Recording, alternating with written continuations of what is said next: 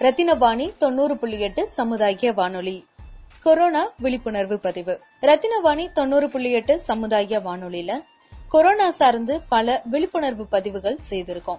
இதுவரைக்கும் கிட்டத்தட்ட முப்பது பதிவுகள் ஒளிபரப்பி இருக்கும் இது குறித்து முதல் பதிவானது ஜனவரி மாதம் முப்பதாம் தேதி ஒளிபரப்பு செய்தோம். கோயம்புத்தூர்ல இருக்கக்கூடிய கம்யூனிட்டி ரேடியோவா முதல் முதலா ரத்தினவாணி செய்த பதிவு. அந்த பதிவிற்கு எங்களுக்கு ஒத்துழைப்பு கொடுத்து எப்படி அம்மை நோய் மற்றும் மற்ற வைரஸ் நோய்கள்ல இருந்து கொரோனா மாறுபட்டிருக்கு என்பதை விளக்கி அதனுடைய முக்கியத்துவத்தை கூறியவர் டாக்டர் நேமிநாதன் அவர்கள். இதைத் தொடர்ந்து கொரோனா நோயாளிகளுக்கு சிகிச்சை அளிக்கக்கூடிய டாக்டர் ஜோ டேனியல் அவர்களுடைய நேர்காணல் ஒலிபரப்பியிருந்தோம். அதே போல டயபெட்டிக் சார்ந்து நீரிழிவு நோயாளிகளின் நலன் சார்ந்து டாக்டர் ஜெயபிரசாத் அவர்களுடைய பதிவும் ஒளிபரப்பு செய்திருந்தோம். இப்படி மருத்துவர்களோட ரத்தினவாணி சமுதாய வானொலி இணைந்து பல பதிவுகள் ஒளிபரப்பு செய்து வருகிறோம். சமீப காலமா மருத்துவர்களுக்கும் சுகாதார பணியாளர்களுக்கும் பொதுமக்களால் ஏற்படக்கூடிய தாக்குதலால் இவர்களுக்கு மன ரீதியாக பாதித்த விஷயங்களையும் அவர்களுடைய மனநிலையும் பகிரும் பதிவுதான் இது. இந்த லாக்டவுன் சீசன்ல மக்களுடைய நலனுக்காக தங்களை பற்றி எண்ணாமல் ரியல் ஹீரோக்களாக பணியாற்றி வருபவர்கள் தான் டாக்டர்ஸ் மருத்துவ பணியாளர்கள் சுகாதார பணியாளர்கள். இவர்களுடைய பயங்கள் உணர்வுகள் இவர்கள் எதிர்கொள்ளும் சவால்கள் இதையெல்லாம் தான் இந்த பதிவுல நாம கேட்க போறோம். அந்த வகையில மருத்துவம் படிக்கும் மாணவியா இருந்து இப்போ பயிற்சி மருத்துவரா இருக்கக்கூடிய ஒரு மாணவியின் பதிவு தான் இது ரத்தவாணி நேயர்களுக்கு வணக்கம். நான் ஒரு மருத்துவர் பேசுறேன். எனக்கு இப்பதான் ஒரு ஒரு வருஷம் எக்ஸ்பீரியன்ஸ் இருக்கு. நான் லாஸ்ட் இயர் தான் பாஸ் அவுட் ஆனேன் கொரோனா வைரஸின் தாக்கத்தின் தீவிரத்தன்மை உங்களுக்கு எப்ப தெரிய வந்தது? ஏன்னா சாதாரணமான மக்களுக்கும் டாக்டர்ஸுக்கும் நிறைய வித்தியாசம் இருக்கு. மருத்துவ துறையில எக்ஸ்பர்ட்டா இருக்கக்கூடிய நீங்க கொரோனாவின் தீவிரத்தன்மை குறித்து உங்களுடைய கருத்தை பகிர்ந்துக்கலாம். ஸோ இப்போ லைக் உலகம் ஃபுல்லா வந்து கொரோனா வைரஸ் ஸ்ப்ரெட் ஆயிட்டு இருக்கு. இது எப்படி ஸ்ப்ரெட் ஆகுது? என்ன? நம்ம என்னென்ன வழிமுறையை கடைபிடிச்சு இதை நம்மள இருந்து பாதுகாத்துக்க முடியும்ன்றது வந்து எல்லா பக்கமும் நிறைய சொல்லியிருக்காங்க. திரும்ப திரும்ப சொல்லிட்டே தான் இருக்காங்க. எப்பவுமே சொல்ற மாதிரி தான் சோசியல் டிஸ்டன்சிங் மெயின்டைன் பண்ணுங்க. தள்ளியே இருங்க எல்லாருக்கிட்ட இருந்தும். தேவையில்லாம வெளியே போக வேண்டாம். ஏன்னா மற்ற கண்ட்ரீஸ் காட்டிலையும் இந்தியாவில பாப்புலேஷனும் ஜாஸ்தி. நம்ம வந்துருச்சுன்னா அதை கண்ட்ரோல் பண்றதும் ரொம்ப கஷ்டம். ஏன்னா மற்ற ஃபர்ஸ்ட் வேர்ல்ட் கண்ட்ரீஸ்ல வந்து ஒரு நாளுக்கு ரெண்டாயிரம் பேர் மூவாயிரம் பேர் இறக்குறாங்க. அது பாக்குறது கேக்குறதுக்கு ரொம்ப கஷ்டமா இருக்கு. இந்தியால வந்து இன்னும் அந்த அளவுக்கு ஸ்ப்ரெட்டே ஸ்டார்ட் ஆகல. இனிமேதான் வந்து ஸ்ப்ரெட் ஆகுறது பீக்ல வரும்ன்ற மாதிரி சொல்றாங்க. நம்ம இந்த டைம்ல அலட்சியமா இருந்துட்டோம்னா அந்த அளவுக்கு ஒரு கேஷுவாலிட்டி வந்துச்சுன்னா அதை ஃபேஸ் பண்றதுக்கு நம்ம கிட்ட டாக்டர்ஸோ இல்ல அதுக்கு ஏத்த மாதிரி எக்யூப்மெண்ட்ஸும் நம்ம கிட்ட கண்டிப்பா இல்லைன்றதுதான் உண்மை. சோ தயவு செஞ்சு முடிஞ்ச அளவுக்கு விழி விழிப்புணர்வோட இருங்க. நாங்க லைக் கொரோனான்றது வந்து அதுல நாலு குரூப் இருக்கு. இது இது வரைக்கும் இந்த மாதிரி வந்து டிசீசஸ் எல்லாமே ஒரு சின்ன எபிடமிக்கா வந்திருக்கு. அது ஸ்ப்ரெட் ஆயிருக்கு. அதுக்கு நிறைய ஆன்டிவைரல்ஸ் கொடுத்துருக்காங்க. படிச்சிருக்கோம் கேள்விப்பட்டிருக்கோம். அந்த ஹிஸ்டரி படிச்சதுல சப்ஜெக்ட்ல படிச்சதுல கேள்விப்பட்டிருக்கோம். ஃபர்ஸ்ட் வந்துட்டு இருந்தப்போ ஒரு சாதா ஃப்ளூ தானே வந்து எனக்கு பர்சனலா தோணுச்சு. ஒரு சாதா ஒரு ஃப்ளூ இது நார்மல் இது மாதிரி சளி சளி காய்ச்சல் வருதுல அந்த மாதிரி. ஏன்னா இதுக்கு முன்னாடியே வந்து நிப்பா வைரஸோ இல்ல ஃப்ளூவோ இதை விட பயங்கரமாவே ஸ்ப்ரெட் ஆயிட்டு இருந்துச்சு. இதோட மார்டாலிட்டியும் வந்து ஃபார்ட்டி பர்சன்ட் எயிட்டி பர்சன்ட்ல இருந்துச்சு. ஒரு சாதா ஃப்ளூ தானே அதுக்கு எதுக்கு இவ்வளவு பேனிக் ஆகுறாங்கன்றதுதான் இந்தியாவுக்கு வரதுக்கு முன்னாடி வரைக்கும் என்னோட பர்சனல் இதுவா இருந்துச்சு. பிகாஸ் இது நாங்க படிச்ச வரைக்குமே ஒரு சாதா ஒரு சாதா வைரஸ் இன்ஃபுளுன்சான்னு சொல்லுவோம். அந்த மாதிரி ஒரு சாதா வைரஸ் தான் நான் நினைச்சிட்டு இருந்தேன் பட் அந்த டைம்ல வந்து மார்ச்ல தான் வந்துட்டு இது தெரியவே ஆரம்பிச்சது. லைக் ஆமா அது வரைக்குமே இந்தியாவுக்கு வரல. சோ ஏர்போர்ட்ஸ் லாக்டவுன் பண்றாங்க அப்படின்னு சொல்றப்போதான் எதுக்கு இப்படி பண்றாங்கன்னு யோசிச்சுட்டு இருக்கறதுக்கு அடுத்து ஒன் வீக்ல வந்து அங்க யூரோப் அந்த யூரோப்பியன் கண்ட்ரிஸ் எல்லாத்துலயுமே வந்து ஒரு நாளைக்கு thousand thousand five hundred casualties இருக்குதுன்னு அப்பதான் நியூஸ்ல வர ஆரம்பிச்சது. சோ அந்த டைம்ல தான் வந்து எனக்கு இந்த சீரியஸ்னஸ் தெரிஞ்சு இது ஒரு பேண்டமிக் வேர்ல்டு ஃபுல்லா இருக்கிறங்காட்டிக்கு தான் வந்து இவ்வளவு இம்பார்ட்டன்ஸ் கொடுக்குறாங்க இதுக்கு அப்படின்னு. இன்னமுமே இதுக்கு மார்டாலிட்டி ரேட் கம்மி தான் பட் ஸ்ப்ரெட் ஆயிருச்சுன்னா நிறைய பேருக்கு ஆயிரும். இப்போ ஒரு டீ கடையில உட்கார்ந்து பேசக்கூடிய நபர்களாகட்டும் இல்ல நியூஸ் சேனல் பாத்துக்கிட்டு ஃபேமிலியா பேசுறதாகட்டும் ரொம்ப நாள் கழிச்சு பார்க்காம பேசாம இருந்த ஃப்ரெண்ட்ஸ் மீட் பண்ணி பேசும்போது அவங்களுக்குள்ள நடக்கக்கூடிய கான்வர்சேஷன் ஆகட்டும். இதுல எல்லாத்துலயும் அடிக்கடி வர விஷயம் என்னன்னா நம்ம முதல்லயே ஆக்ஷன் எடுத்திருந்தா இவ்வளவு நாள் லாக்டவுன் வந்திருக்காது. இவ்வளவு தூரம் நம்ம பயப்பட வேண்டிய அவசியம் வந்திருக்காது அப்படிங்கிறது தான் இது எங்களுடைய நாலேஜ்ல ஒரு கற்பனை சார்ந்த விஷயமா இருக்கு. ஒரு டாக்டரா நீங்க இத பத்தி என்ன நினைக்கிறீங்க? முன்னாடியே ஸ்டெப்ஸ் எடுத்திருந்தா இவ்வளவு தூரம் போயிருக்காதுன்னு நம்புறீங்களா? இல்ல யூகே யுஎஸ் மாதிரி இவ்வளவு நாள் லாக்டவுன் தேவைன்னு சொல்றீங்களா எப்படி இதுக்கு நான் ஆக்சுவலா நேர்ல போய் பார்க்கல பட் என் ஃப்ரெண்ட்ஸ் நிறைய பேர் வந்து அந்த டைம்ல அப்ராட் டிராவல் பண்ணிட்டு வந்தாங்க. சோ அவங்க கிட்ட கேட்டதை வச்சு எனக்கு தெரிஞ்சது என்னன்னா ஏர்போர்ட்ஸ்ல வந்து கரெக்டா அவங்க ஸ்கிரீன் பண்ணலன்றது பண்- பண்ணாம விட்டுட்டாங்களோன்ற ஒரு ஒப்பீனியன் எனக்கு இருக்கு. பிகாஸ் இந்த மாதிரி எல்லா இடத்துக்கும் வந்துட்டு தான் இந்தியாவுக்கு வந்திருக்கு ஸோ நம்மளுக்கு நிறைய டைம் இருந்துச்சு. இத ஸ்டாப் பண்றதுக்கு. பட் அந்த டைம்ல ஏர்போர்ட்ஸ் ஸ்கிரீன் பண்றோம் சொன்னாங்க. பண்ணிட்டும் இருந்தாங்கன்னு தான் சொன்னாங்க. பட் ஒரு நாலஞ்சு ஃப்ரெண்ட்ஸே வந்து அந்த டைம்ல வெளியூர் டிராவல் பண்ணிட்டு வந்தாங்க. சோ அவங்க எல்லாம் வந்து சிம்டம்ஸ் இருந்தா பண்றாங்க. இல்லனா வந்து. கூப்பிடுறாங்க. இந்த மாதிரி இந்த பிளைட்ல இருந்து லேண்ட் ஆனவங்க எல்லாம் இந்த கவுண்டருக்கு வாங்க செக் பண்ணணும் அப்படின்னு கூப்பிடுறாங்க. அவ்வளவு ஸ்ட்ரிக்டா இல்ல அப்படின்ற மாதிரி சொன்னாங்க. சோ நம்ம அதை இன்னும் பெட்டரா பண்ணி இருந்தா உள்ள வந்திருக்காதோ என்னமோ அது perception. போயிட்டு வந்தவங்களுடைய பெர்செப்ஷனா நம்ம பார்க்கணும் அப்படி அவங்க ஆ, பார்க்க ஆமா. ம். பொதுவா ஸ்கூல் படிக்கும்போது பெருசாகி என்ன ஆக போறேன்னு ஸ்டூடெண்ட்ஸ் கிட்ட கேட்டா பெரும்பாலும் மாணவர்கள் டாக்டர் ஆகணும் என்ஜினியர் ஆகணும் அப்படின்னு தான் சொல்லுவாங்க. பட் சொன்ன எல்லாருமே டாக்டர் ஆகிறது இல்ல காலங்கள் செல்ல செல்ல தேடல்களும் மனநிலையும் மாறிடுது. நீங்களும் டாக்டர் ஆகணும்னு சொல்லி தான் இப்ப இந்த ஃபீல்டுக்கு வந்திருப்பீங்க. நீங்க உங்களுடைய இமேஜினேஷன்ல நினைச்சு பாத்திருக்கீங்களா இந்த மாதிரி ஒரு போர்க்காலம் மாதிரியான சூழல் வரும். அதுல டாக்டர்ஸ் இறங்கி சொல்யூஷன் கொடுக்கற நிலைமையில இருக்கும்போது அவங்களுக்கும் அவங்கள சார்ந்து இருக்கவங்களுக்கும் சமுதாயத்துல பாதிப்பு ஏற்படும் அப்படின்னு நினைச்சிருக்கீங்களா? இப்ப இருக்கக்கூடிய இந்த சூழல நீங்க உங்களை எப்படி பாக்குறீங்க? ஒரு டாக்டரா நினைக்கிறீங்களா? இல்ல உலக மக்களை காப்பாத்துற சூப்பர் ஹீரோவா ஒரு ஒரு ஆர்மி பர்சனா நினைக்கிறீங்களா? இந்த மாதிரி ஒரு பேண்டமிக் இருக்கிற டைம்ல வந்து நாங்க இருப்போம்னு வந்து நான் அவ்வளவுக்கா இமேஜின் பண்ணதில்ல. பிகாஸ் இப்ப எங்க எந்த பேஷண்ட் பார்த்தாலும் அவங்களுக்கு இருக்கிற ரெஸ்பிரேட்டரி டிசீஸ் நம்மளுக்கு வரக்குமே வாய்ப்பு இருக்கு. இப்ப டிபி பேஷண்டே பாக்குறோம் அவங்க சப்போஸ் ஏதாவது இருமிட்டாங்க அப்படின்னா அது நம்மளுக்கு வரதுக்கு வாய்ப்பு இருக்கு. அது அந்த ரிஸ்க் எடுத்துதான் வந்து டெய்லி நாங்க ஒர்க்கே பண்றோம். பட் இப்படி ஒரு இவ்வளவு ஒரு வைட் ஸ்ப்ரெடா ஒரு பேண்டமிக் வரும் அந்த டைம்ல வந்து ஒர்க் பண்ணணும் ஒர்க் பண்ணுவோன்ற இது வந்து யாருக்குமே இருந்திருக்காது மேபி நிறைய பேர் ஆசைப்பட்டிருப்பாங்க பண்ணணும் ஹெல்ப் பண்ணணும்னு. பட் இப்ப நிறைய பேர் ஆசைப்படுறவங்களாலையுமே வந்து ஃபேமிலி ரெஸ்ட்ரிக்ஷன் நிறைய இருக்கு. எதுவுமே குடுக்கறது இல்ல போய் தேவையில்லாம வந்து என்ன சொல்றது? நீங்களே உங்க லைஃப பணையம் வச்சுக்காதீங்க. எதுவும் ப்ரொடெக்டிவ் மெஷர்ஸ் எதுவுமே பண்றது இல்ல. அப்படின்னு சொல்லி ஒரு சைடு வந்து நிறைய ஃபேமிலி கன்ஸ்ட்ரெயின்ஸும் இருக்கு நிறைய. டாக்டர்ஸ்க்கு பிகாஸ் அவங்க மீறி நம்ம என்னதான் ட்ரை பண்ணணும்னு நினைச்சாலும் எல்லாருக்கும் அட் எண்ட் ஆஃப் டே ஃபேமிலின்னு ஒண்ணு இருக்குது இல்ல? அதுவும் ஆமா சோ அதுவும் யோசிக்க வேண்டியது இருக்கு. எல்லாருமே வந்து ஃபேமிலியை விட்டுட்டு கண்டிப்பா போய் பண்ணணும் அப்படின்ற ஒரு இதுலயும் இருக்க மாட்டாங்க. ஏன்னா என்ன சொல்றது? ஆஹ், அவங்க ஒழுங்கா வந்து நம்மள ப்ரொடெக்ட் பண்றதுக்காக மெஷர்ஸ் எடுக்கிறாங்க. எல்லாம் சேஃபா வச்சிருக்காங்கன்னா ஓகே பட் திரும்ப நம்ம வீட்டுக்கு வந்து ஸ்ப்ரெட் பண்ணிடுவோம். எஸ் அந்த. கண்டிப்பா இருக்கும். டாக்டர்ஸ் மட்டும் இல்ல. தமிழ்நாட்டிலயும் டெல்லியில மகாராஷ்டிரால இன்னும் ஒரு சில கிராமங்கள்ல ஒர்க் பண்ணக்கூடிய மீடியா பீப்புளும் யாரெல்லாம் ரேடியோ நியூஸ் பேப்பர் டெலிவிஷன் இது சார்ந்து ஒர்க் பண்ணக்கூடிய மீடியா பர்சன்ஸ் இருக்காங்களோ அவங்களையும் ஒரு சிலருக்கு கொரோனா பாசிட்டிவ்னு ரிசல்ட் வந்திருக்கு.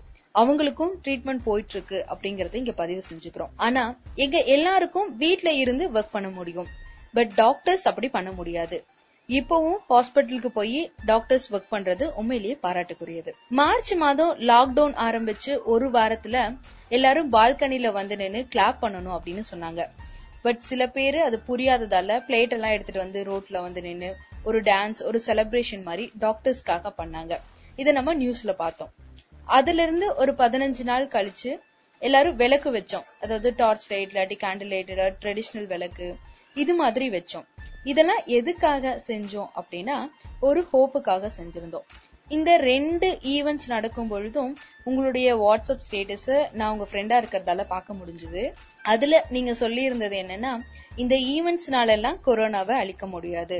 களத்துல ஒர்க் பண்ணக்கூடிய டாக்டர்ஸ் மற்றும் ஹெல்த் ஒர்க்கர்ஸுக்கு பாதுகாப்புக்கு தேவையான விஷயத்த அதிகம் பண்ணணும் அப்படின்னு ஒரு ஏமாற்றம் சார்ந்து கோபம் சார்ந்த ஒரு பதிவை நீங்க சொல்லியிருந்தீங்க. உண்மையிலேயே இந்த கோபம் ஏமாற்றத்துக்கு பின்னாடி இருக்கக்கூடிய தாக்கம் என்ன? ஆக்சுவலா நீங்க என்ன எதிர்பார்த்து இந்த ஸ்டேட்டஸ் போட்டிருந்தீங்கன்னு தெரிஞ்சுக்கலாமா? ரியாலிட்டி என்னன்றது வந்து டாக்டர் ஸ்ட்ரைக் பண்ண ஆரம்பிக்கிறப்பதான் மக்களுக்கு தெரியவே ஆரம்பிக்குது. கை தட்டுறது அதெல்லாம் ஓகே அப்ரிஷியேட் அப்ரிஷியேட் பண்ணாலும் பண்ணலனாலும் ஒர்க் பண்ணதான் போறாங்க. அதுக்காக அப்ரிஷியேட் பண்ணது தப்புன்னு சொல்லிட முடியாது. ஆனா இப்ப பண்ணலாம் அவங்க அது பண்ணாலும் பண்ணலனாலும் சரி டாக்டர்ஸ் ஒர்க் பண்ணதான் போறாங்க. அந்த அப்ரிசியேஷனுக்காக பார்த்துட்டு பண்றது கிடையாது. அது பாக்குறவங்க கூட நிறைய பேர் வீட்லயோ எங்கேயுமே இருந்துக்க மாட்டாங்க. கண்டிப்பா ஒர்க் பண்ணிட்டு தான் இருந்திருப்பாங்க ஆனா அந்த ரியாலிட்டி என்னன்றது இன்னும் அவங்களுக்கு போய் சேரல ஏன்னா நிறைய பேர் ஒவ்வொரு இடத்துல கேக்குறப்போ வந்து சில பேர் இருக்கு எல்லாம் அடிப்பட்ட இருக்கு எங்களுக்கு. பர்சனல் ப்ரொடெக்டிவ் எக்யூப்மெண்ட்ஸ் சொல்லுவோம் பிபிஇ ஓகே அதெல்லாம் வந்து அடிப்பட்ட இருக்குன்னு சில பேர் சொல்றாங்க. மேபி அது கார்பரேட்ஸ்ல இருக்கலாம் ஆனா எல்லா கார்பரேட்ஸ்லயுமே இல்ல. எனக்கே ரொம்ப வருத்தமா இருந்தது என்னன்னா கோயம்புத்தூர்லயே ஒரு கார்பரேட் ஹாஸ்பிட்டல்ல வந்து நாங்க இந்த மாதிரி இந்த ரெஸ்பிரேட்டரி டிஸ்ட்ரிஸோட மூச்சு திணறலோட ஃபீவரோட வரவங்க யாரையுமே நாங்க அட்மிட் பண்ணிக்க மாட்டோம் அப்படின்னு சொல்லி ரெஃபர் பண்ணி பண்ணி விட்டுட்டே இருக்காங்க எல்லா பக்கமுமே. அங்க இருந்து அவங்க சிஎம்சிக்கு ரெஃபர் ஆகி சிஎம்சி வந்து இஎஸ்ஐக்கு ரெஃபர் ஆகி. மூச்சு திணறலோட ஒரு ஆள் எத்தனை நாள் இருக்க முடியும் எத்தனை நேரம் தாக்கு பிடிக்க முடியும்? உங்களுக்கே வந்துச்சுன்னா யோசிச்சு பாருங்க. எவ்வளவு அவங்க கோவிடா தான் இருக்கணும் அவசியம் இல்ல. நார்மலா ஏதாச்சும் ஒரு ஆமா அவங்க வந்து நோன் ஆஸ்துமேட்டிக் அவங்க. சோ அதுவா கூட இருக்கலாம். ஆனா பயந்துட்டு எடுக்கிறது இல்ல அதோட பய- பயத்துக்கு காரணம் என்னன்னா அவங்க கிட்ட எக்யூப்மெண்ட்ஸ் இல்ல அந்த மாதிரிதான் இப்ப ரியாலிட்டி இருக்கு. அது போக கவர்மெண்ட்ல ஒர்க் பண்ற டாக்டர்ஸ் தான் ரொம்ப என்ன சொல்றது அவங்களுக்கு எதுவுமே குடுக்கறது இல்ல லைக் இந்த பிஜி சிஆர்ஆர்ஐ தான் இருக்காங்க. அவங்க எல்லாம் எப்படி அந்த சர்வீஸ் கம்ப்ளீட் பண்ணாதான் அவங்களுக்கு வந்து டிகிரி கொடுப்பாங்க. இப்போ அவங்க எல்லாம் இன்டர்ன் சோ அவங்க கண்டிப்பா அந்த டைம் சர்வ் பண்ணி தான் ஆகணும் அப்படி அவங்க பண்ணலன்னா அவங்க மேல டிசிப்ளினரி ஆக்ஷன் எடுக்கலாம். எவ்வளவு நாள் வேணாலும் எக்ஸ்டெண்ட் பண்ணலாம். சோ அந்த கட்டாயத்துல இருக்காங்க அவங்க. அப்படி இருக்கிறவங்களுக்கு எல்லாம் வந்து மாஸ்க்கும் கூட குடுக்கறது இல்ல அப்படின்னு கொலீக்ஸ் எல்லாம் சொல்றாங்க. உங்களால என்ன முடியுமோ நீங்க வாங்கிக்கோங்க. முடிஞ்சா வாங்கிக்கோங்க. இல்லைன்னா ஏதாவது பண்ணிக்கோங்க ரிஸ்க் எடுத்து அப்படின்னு. Plus இந்த டைம்ல எங்கேயுமே வந்து ஃபுட்டும் கிடைக்கிறது இல்ல இந்த ட்ரீட் பண்றவங்க எல்லாருமே வந்து அவங்கவங்க ஐசோலேட் ஆயிருக்காங்க. சோ இவங்க தான் ஃபுட் ப்ரொவைட் பண்ணணும். ஃபுட்டும் வந்து ப்ராப்பரா ப்ரொவைட் பண்றது இல்ல எதுவுமே இல்லாம எப்படி வந்து அவங்க வேலை பார்ப்பாங்க? சோ நான் நிறைய அந்த மாதிரி கேள்விப்பட்டுட்டேன். ஒண்ணு ரெண்டு கிடையாது.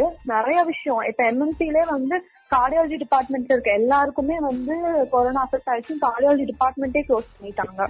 நிறைய விஷயம் வெளியே வர்றதே இல்ல. அதை பத்தி ஏதாவது ட்வீட் பண்றாங்க. இல்ல ஏதாவது சொல்றாங்கன்னா அந்த அக்கௌண்ட் பிளாக் பண்ணிடுறாங்க. இப்ப நிறைய மீம்ஸ் போடுறாங்க. நக்கலா பேசுறாங்க. இது எல்லாமே இந்த பிரச்சனையுடைய சீரியஸ்னஸ் தெரியாம அறியாமையில செஞ்சதா இருக்கலாம். அப்படி ஒரு மீம்ல நாங்க பார்த்த விஷயம் என்னன்னா உலக நாடுகள் கிட்ட வேற ஒரு நாட்டை அழிக்க சொல்லியிருந்தா அஞ்சு நிமிஷத்துல செஞ்சிருப்பாங்க. மக்களை காப்பாத்த சொன்னதாலதான் இவ்வளவு திணறாங்க அப்படின்னு நகைச்சுவையா கிண்டலா சொல்லியிருந்தாங்க. ஆக்சுவலா இந்த மீம ஒரு கிண்டலான விஷயம்தான் அப்படின்னு சொல்றீங்களா? இல்ல உண்மையிலேயே இதுல ஃபேக்ட் இருக்கு இருக்க விஷயம்தான் அப்படின்னு நினைக்கிறீங்களா? ஏன்னா இவ்வளவு பெரிய நாடுகளான சின்ன வயசுல இருந்து நம்ம பார்த்த அமெரிக்கா இத்தாலி அப்படின்னு சொன்னாலே வாவ் அப்படின்னு சொல்லுவோம். சோ அப்படி இருக்கக்கூடிய நாடுகள்ல இன்னைக்கு இறப்பு விகிதம் எப்படி இருக்குன்னு நம்ம பார்த்துட்டு இருக்கோம்.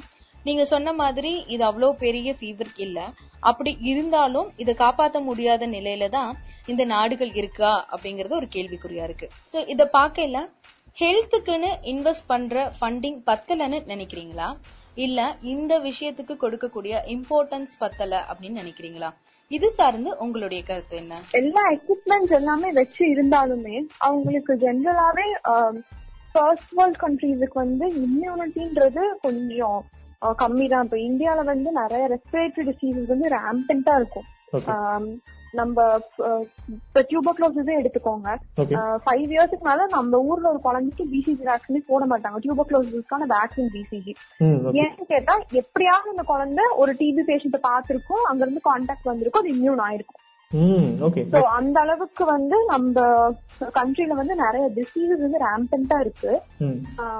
அது இல்லாம இன்னொரு விஷயம் நான் படிச்சது என்னன்னா அது எந்த அளவுக்கு கார்லேட் பண்ண முடியுதுன்னு எனக்கு தெரியல. பட் இது வந்து நான் படிச்சு தெரிஞ்சுக்க பார்த்தேன். பட் அவங்களாலே வந்து ஹார்ட் ஃபேக்ட்ஸ் கண்டுபிடிக்க முடியல இதுக்கு. மலேரியா வந்து எங்கெங்க எண்டமிக்கா இருக்கோ அந்த கண்ட்ரீஸ் எல்லாம் வந்து கொரோனா வைரஸோட தாக்கம் வந்து கொஞ்சம் கம்மியா தான் இருக்கு அப்படின்னு கண்டுபிடிச்சிருக்காங்க. இந்தியால இது மலேரியாவோட தாக்கம் அதிகமா இருந்துச்சு ஆமா. தாக்கம் அதிகமா தான் இருக்கும். இந்தியா வந்து எண்டமிக் தான் மலேரியாக்கு அந்தந்த சீசன்ல மலேரியா பிளேர் அப் ஆகும். நிறைய ட்ரக்ஸே வந்து ரெசிஸ்டன்டா இருக்கும் நம்மளுக்கு. மலேரியாக்கு யூஸ் பண்ற ட்ரக்ஸே சிலது கேட்காது. ரொம்ப ஹையர் ட்ரக்ஸ் போட்டாதான் நிறைய பேருக்கு கேக்குமே So, அந்த அளவுக்கு வந்து இந்தியால மலேரியா எண்டமிக் தான். அதே மாதிரி தான் ஆப்பிரிக்காலயும் மலேரியா பயங்கர ஜாஸ்தியா தான் இருக்கும். ஆப்பிரிக்காலயும் வந்து அந்த டிசீஸோட இன்டென்சிட்டி கம்மியா தான் இருக்கு. இப்ப தெரிஞ்ச வரைக்கும். சோ இது ஒரு ரீசனா இருக்கலாம். ஆனா அவங்க வந்து ஹெல்த் கேர்ல இன்வெஸ்ட் பண்றது கம்மி அப்படி அப்படின்னு பார்த்தா இப்ப நம் நம்ம வந்து அதை விட கம்மியா தான் பண்ணிட்டு இருக்கோம். கண்டிப்பா ஹெல்த் கேர்ல இன்வெஸ்ட் பண்றது. பிளஸ் அங்க இருக்கிறவங்க எல்லாருமே இப்ப இட்லி ஸ்பெயின்ல எடுத்துட்டா அவங்களோட எல்டர் பாப்புலேஷன் ஜாஸ்தி. நம் நம்ம இருக்கிறது வந்து நம்ம யங்கர் பாப்புலேஷன் ரொம்ப ஜாஸ்தி. அவங்களோட பாப்புலேஷன் பிரமிட் பார்த்தா அவங்க டாப் ரொம்ப வைடா இருக்கும். வயசானவங்க ரொம்ப ஜாஸ்தி. சோ வயசானவங்களுக்கு வர்றப்போ வந்து கண்டிப்பா அவங்க அவங்களுக்கு நிறைய கோமாபிட் கண்டிஷன் இருக்கும். அதாவது கூட இருக்க நிறைய வியாதிகள். ரெஸ்பிரேட்டரி டிசீசஸ் மூச்சு திணறல் அந்த பிரச்சனை இல்ல வேற ஏதாவது கிரிப்டிங் டிசீஸ் இருக்கும். அந்த மாதிரி உயிருக்கே பாதிப்பான பிரச்சனைகள் சிலது கிட்னி ஃபெயிலியர் அந்த மாதிரி. ஸோ அப்படி இருக்கிறவங்களுக்கு வயசா இருக்கவங்களுக்கு வர்றப்போ அவங்க இறந்து போறதுக்கு வாய்ப்பு ஜாஸ்தி. ஸோ இட்டலிலாம் அதுதான் பிரச்சனை. அவங்க வயசானவங்க ஜாஸ்தி இருக்கிறதுங்காட்டி அவங்களுக்கு ஜாஸ்தி டெத் ரேட் இருக்கு. கொரோனா அவுட் பிரேக் சார்ந்து லாக்டவுன் வந்த சீசன்ல நிறைய நியூஸஸ் எல்லாம் நாங்க கலெக்ட் பண்ணிட்டு இருந்தோம். அதுல முக்கியமா ஏப்ரல் மாதம் முதல் வாரத்துல ஹியர்டு இம்யூனிட்டி சார்ந்த விஷயங்களை பார்க்க முடிஞ்சது. ஹியர்டு இம்யூனிட்டி மூலமா ஒரு கம்யூனிட்டி சார்ந்து அது சார்ந்து சரி பண்ணிக்க முடியும் அப்படின்னு யூகேல பிளான் பண்ணி அப்புறம் வேண்டான்னு கைவிட்டதா நாங்க படிச்சோம். ஆக்சுவலா நாங்க படிச்சோம் பட் சரியா புரியல. அந்த டைம் அதாவது ஹியர்ட் இம்யூனிட்டி அப்படின்னா என்ன? அதுக்கான எக்ஸ்பிளனேஷன் கொடுக்க முடியுமா? அது கொரோனாவுக்கு எப்படி உதவுதுன்னு சொல்ல முடியுமா? ஹர்ட் இம்யூனிட்டின்றது வந்து போலியோல நம்ம ஊர்ல பண்றதுதான். ஹர்ட் இம்யூனிட்டின்றது வந்து எதுக்கு ஒர்க் ஆகும்னா சீக்கோ ஓரல்னு சொல்லுவோம். ஏதாவது வந்து இப்போ நம்ம கழிவுகள் இருக்குதுல்ல கழிவுகளால ஏதாவது ஒரு சாப்பாட்டு பொருள் இன்ஃபெக்ட் ஆகுதுன்னா அதை சாப்பிடுறாங்க இன்னொருத்தவங்க. அப்படி டிரான்ஸ்மிட் ஆகுறது. இப்ப போலியோலாம் எப்படின்னா யாராவதோட கழிவுகள்ல இன்ஃபெக்ட் ஆயிருக்க சாப்பாடு நம்ம சாப்பிட்டோம்னா வர்றதுதான் போலியோ. அந்த மாதிரி போலியோக்கு வந்து நம்ம பண்றது ஹர்ட் இம்யூனிட்டி தான். ஒருத்தவங்களை இப்ப நம்ம வந்து போலியோ வேக்சின் கொடுத்து இம்யூனைஸ் பண்ணிட்டோம்னா இந்த வேக்சின் வந்து இப்ப ஓரல் போலியோ வேக்சின் ஒன்று இருக்கு. அதை வாய் வழியா போட்டுட்டோம்னா வயி- வயிறு வழியா போய் கண்டிப்பா கழிவுகள்ல வெளியே வந்துரும். ம் ஓகே. So, அது இன்னொருத்தவங்க வந்து சாப்பாடுல கலந்து எப்படி தெரியாம கலந்துருது. இப்ப சானிடேஷன் கம்மியா இருக்க இடத்துல வந்து அப்படிதான் ஆகுது. இது கேக்குறதுக்கு கொஞ்சம் டிஸ்கஸ்டிவா இருந்தாலும் இப்படிதான் போலியோ பரவுது. இதுதான் உண்மை. நம்ம நாட்டுல பரவுறது இப்படிதான் பரவுது. சோ அவங்க அதை சாப்பிடுறப்போ அவங்களுக்கு அவங்களும் வேக்சின் போட்டுக்கிட்ட மாதிரி. மறைமுகமா அவங்க அதை சாப்பிட்ட மாதிரி. சோ அதுதான் ஹர்ட் இம்யூனிட்டி அது இதுக்கு எந்த அளவுக்கு இதாகும்னு நம்மளால சொல்ல முடியாது. ஏன்னா இந்த மாதிரி ரெஸ்பிரேட்டரி இன்ஃபெக்ஷன்ஸ்க்கு நான் செஞ்சது வரைக்கும் கேள்விப்பட்டதில்ல. இதுக்குதான் வந்து போலியோக்கு தான் மேஜரா நம்ம கண்ட்ரில ட்ரை பண்ணி ரொம்ப சக்சஸ்ஃபுல்லாவும் இருந்திருக்கு. சோ போலியோக்கு இது பெஸ்ட் பெஸ்டா பண்ணுவாங்க. அது எந்த அளவுக்கு வந்து இது ஒர்க் ஆகும்னு தெரியல. ஓகே இது ஒரு முக்கியமான கேள்வி. இந்த இன்டர்வியூல ஒரு முக்கியமான விஷயம் சொல்லலாம். இங்க நேயர்களுக்கு நடந்தது அதே மாதிரி டாக்டர் ஐயாவுக்கு நடந்தது. இப்படி வெவ்வேறு இடங்கள்ல நடந்த நிகழ்வுகள் எல்லாமே வேதனைக்குரியதான். டாக்டர்களுக்கு மட்டும் இல்ல சாதாரண மக்களுக்கும் வெளியூருக்கு பயணம் செய்துட்டு திரும்ப அவங்க ஊருக்கு வரும்போது நிறைய பிரச்சனைகள் வந்து அவங்க ஃபேஸ் பண்றாங்க ஊர் மக்களால. அவங்க கொரோனா இருக்கா அப்படின்னு செக் பண்ணிட்டு வந்தா தான் ஊருக்குள்ள விடுவோம் அப்படின்னு சொல்றாங்க. அதை செக் பண்றதுக்காக அவங்க ஹாஸ்பிட்டல் போனா அவங்களுக்கு சிம்டம்ஸ் எதுவும் இல்ல அப்படின்னு சொல்லிட்டு செக் பண்ணாம திரும்ப அனுப்பிடுறாங்க. சோ அவங்க திரும்ப ஊருக்கு போகும்போது சமுதாய மக்களால ஊருக்குள்ள அவங்க விட மாட்டேன் அப்படின்னு சொல்லிட்டு நிறைய ப்ராப்ளத்தை ஃபேஸ் பண்றாங்க. அதே சமயம் ஒரு மருத்துவர் தன்னுடைய கடைசி நிமிஷம் வரை களத்துல இருந்து ஒர்க் பண்ணி இறந்த அவருக்கு ஏற்பட்டதையும் நம்ம நியூஸ்ல கேட்டோம். இது மாதிரி சம்பவங்கள் டாக்டருடைய மனநிலைய எப்படி பாதிச்சிருக்கு? இப்போ நீங்க ஒரு வருஷமா டாக்டர் பயிற்சியில இருக்கீங்க. உங்களுக்கு இது எப்படி தோணுது? உங்க மனசை பாதிச்ச விஷயத்த நீங்க இங்க பதிவு செஞ்சுக்கலாம். அதுக்கு முன்னாடி நம்ம டாக்டர் சைமன் அவர்களுடைய நண்பர் வந்து சோஷியல் மீடியால சொன்ன விஷயத்த நிறைய டிவியில போட்டு காமிச்சாங்க. நம்ம ரேடியோ லிசனர்ஸ்க்காக அந்த ஆடியோவை இப்ப நம்ம ப்ளே பண்றோம். இது இன்டர்நெட் இல்லாத மக்களுக்கும் போய் சேரும். இனி இந்த மாதிரியான சம்பவங்கள் நடக்காம இருக்கிறதுக்கு இது யூஸ்ஃபுல்லா இருக்கும். இதை தொடர்ந்து நீங்க எப்படி இத இன்செக்யூரா ஃபீல் பண்றீங்களா? இல்ல விழிப்புணர்வு இல்லாததால தான் தான் இது நடக்குதுன்னு நினைக்கிறீங்களா? அப்படின்னு உங்களுடைய கருத்தை நீங்க சொல்லலாம். வணக்கம் நான் டாக்டர் பாக்கியராஜ் பேசுறேன். Doctor Simon Hercules New Hope medical சென்டரோட chairman managing director இறந்து போனார். அப்சல்யூட்லி அவர் வந்து கோவிட் நைன்டீன் பாசிட்டிவ் ஆகுனா இறந்து போனார். ட்ரீட்மெண்ட் பலன் இல்லாமல் இறந்துனார். இறந்து போனார். அவருடைய பாடியை வந்து நாங்க ஒன்பது மணிக்கு வாங்கி அடக்கம் பண்ணணும்னு முயற்சி பண்ணோம். ஒரு சில பொதுமக்கள் எங்கேயுமே அவரை வந்து அடக்கம் பண்ண விடலை. குறிப்பா அதுக்கு பெர்மிஷன்லாம் நாங்க வாங்கியிருந்தோம். அரசாங்கம் எல்லா உதவியும் செஞ்சது. அதுக்கான முயற்சியும் செஞ்சாங்க. ஆனா எங்கேயுமே அவர் அடக்கம் பண்ண விடாம தடுத்துட்டாங்க. இதை கண்ணீரோட பதிவிடுறதுக்கு காரணம் ஒரு சிறந்த மருத்துவர் இந்த உலகில் தன்னை ஒரு பெரிய மருத்துவர் நிரூபிச்சாரு. ஆனா அவரை அடக்கம் பண்றதுக்கு அனுமதிக்காத ஒரு மக்கள். யாருனால அவருக்கு வந்து இந்த கோவிட் நைன்டீன் பாசிட்டிவ் வந்ததுன்றது உங்களுக்கே தெரியும். மக்கள் அவர் பார்க்கல அப்படின்னா அவர் அவரை ரெஸ்ட்ரிக்ட் பண்ணிட்டு பார்க்காம இருந்திருந்தாருன்னா இன்னைக்கு அவருக்கு அந்த நிலைமை இல்லை. அரசாங்க உதவியோட அவர் அடக்கம் பண்ணலான்னு போறோம். ஐம்பது அடியாட்கள் மாதிரி வந்து கல்லையும் கட்டையும் வச்சு எல்லாரையும் அடிச்சு அதுல முக்கியமா வந்து பாத்தீங்கன்னா அது ரொம்ப உதவி செஞ்ச சானிடரி இன்ஸ்பெக்டர் பயங்கரமா தாக்கி கிட்டத்தட்ட ஏழு பேர் அதனால தாக்கப்பட்டு மருத்துவமனையில் அனுமதிக்கப்பட்டிருக்காங்க அப்படியே பாடியை போட்டுட்டு எவ்வளவு எங்களுக்கு இல்லாமண்ண டாக்டர் சைமன அப்படியே போட்டுட்டு ஓடி வந்த வர நிலைமைக்கு நாங்கள் தள்ளப்பட்டோம். அதுக்கு பின்னாடி டாக்டர் பிரதீப் என்னுடைய நண்பர் அவரும் இன்னொரு நண்பரும் சேர்ந்துதான் அந்த ஈம காரியங்களை செய்யற மாதிரி ஆயிடுச்சு. மருத்துவமனையில் இருக்கிற மருத்துவர்களுக்கு இந்த நோயினால இறந்து போனா இதான் நிலைமையா மக்கள் கொடுக்கிற பரிசு இதுவா? எப்படி மருத்துவர்களுக்கு பாதுகாப்பு இருக்கும்? இந்த வீடியோ நான் வெளியிடுறதுக்காக வெக்கப்படுறேன் தலை குனிகிறேன் ஏன்னா இன்னைக்கு நாங்க இவ்வளவு பாதிக்கப்பட்டு அவரை மருத்துவமனையில் வச்சு காப்பாற்ற முடியாம கடைசியில அவரை பரியம் கூட பண்ண முடியாத ஒரு நிலைமைக்கு தள்ளப்பட்டவன். எங்களுடைய அவருடைய ஆத்மா எப்படி சாந்தி அடையும் நாங்க நினைக்கிறோம். எதுக்கு இந்த மருத்துவ பணிக்கு வந்தோங்கிறது வெட்கப்படுறோம் நாங்க. வேற வழி இல்ல. சாரி ஃபார் மை வேர்ட்ஸ் ஆனா எவ்வளவு ஒரு வேதனைய மக்கள் வந்து புரிஞ்சுக்காம அதனால எந்த பாதிப்பு இல்லைன்னுங்கிறத தெரிஞ்சுக்காம எங்களை எல்லாம் கல்ல கொண்டு அடிச்சு விரட்டி பாடி அப்படியே போட்டுட்டு வரக்கூடிய சூழ்நிலை ஏற்பட்டுச்சு. இந்த எந்த ஒரு மனிதனுக்கு இந்த நிலைமை வரக்கூடாது. அரசாங்கம் இன்னும் அதிகமா இதுல கவனம் செலுத்தணும். எங்க சேர்மன் வந்து மேன் ஆஃப் ஹியூமன் ஹியூமனிட்டிக்கு ஒரு எக்ஸாம்பிளா வாழ்ந்தவர். தயவு செஞ்சு மக்கள் மனசுல ஒரு மாற்றத்தை கொண்டு வாங்க. மீடியா என்னென்னமோ சொல்றீங்க. டாக்டர்ஸ் அங்க வச்சுக்கிறோம். ஸ்டேட்டஸ்ல வச்சுக்கிறோம். அவங்க பணியாற்றுறாங்க. பெரிய பெரிய விஷயம்லாம் பேசுறீங்க. அடக்கம் பண்றதுக்கு இடம் கிடைக்காம நேற்று ஃபுல்லா லோ லோன்னு அகஞ்சிருக்கிறோம் அதுக்கான ஏற்பாடுகளை மக்கள் செஞ்சு பேசுங்க. மீடியா ஏதோ எவ்வளவு விஷயத்த பேசுறீங்க. இந்த விஷயத்த நீங்க மக்கள் மத்தியில கொண்டு போய் சேருங்க. அதெல்லாம் பாதிப்பு இல்லைன்னு அவங்களை கொண்டு போய் சேருங்க. எனக்கு என்ன சொல்றதுன்னு தெரியல. தயவு செஞ்சு இது ஒரு விழிப்புணர்வா கூட கொண்டு வாங்க. எங்க சேர்மனுக்கு நடந்தது வேற யாருக்கும் நடக்க கூடாது நன்றி. எனக்கு இது நிஜமா கேட்டுட்டு எனக்கு நம்ம என்னோட கெரியர் சாய்ஸே வந்து கண்டிப்பா நான் கொஸ்டின் பண்ணேன்னா ஏன்னா இப்போ ஒரு நியூரோ சர்ஜன் ஆகுறதுன்றது வந்து ஒரு சாதாரண விஷயம் கிடையாது. ஃபைவ் இயர்ஸ் வந்து யூஜி படிச்சுட்டு அதுக்கப்புறம் திரும்ப ஒன் இயர் உட்காந்து எக்ஸாமுக்கு ப்ரிப்பேர் பண்ணி அதுல சீட் எடுத்தா அந்த ஒரு வருஷத்தோட போச்சு. இல்லனா திரும்ப எத்தனை வருஷம் சீட் அந்த அவங்க ஆசைப்பட்ட சீட் கிடைக்கிற வரைக்கும் திரும்ப படிச்சுட்டே தான் இருக்கணும். அதுக்கப்புறம் அவர் வந்து அந்த ஜெனரல் சர்ஜரின்னு ஒரு இது படிச்சு அது ஒரு மூணு வருஷம். அது முடிச்சதுக்கு அப்புறம் இன்னொரு மேற்கொண்டு ஒரு எக்ஸாம் எழுதணும். அந்த super speciality neuro surgery seat கிடைக்கிறப்போ.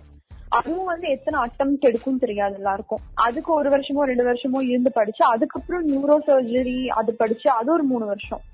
So அவர் வாழ்க்கையில வந்து ஒரு கண்டிப்பா ஒரு டென் டு பிப்டீன் இயர்ஸ் வந்து இது படிச்சு முடிக்கிறக்கே வந்து ஸ்பெண்ட் பண்ணிருப்பாரு ஒரு என் ஸ்பெஷாலிட்டி நியூரோ சர்ஜரின்றது படிக்கிறது அவ்வளவு ஒரு சாதாரணமான விஷயமே கிடையாது.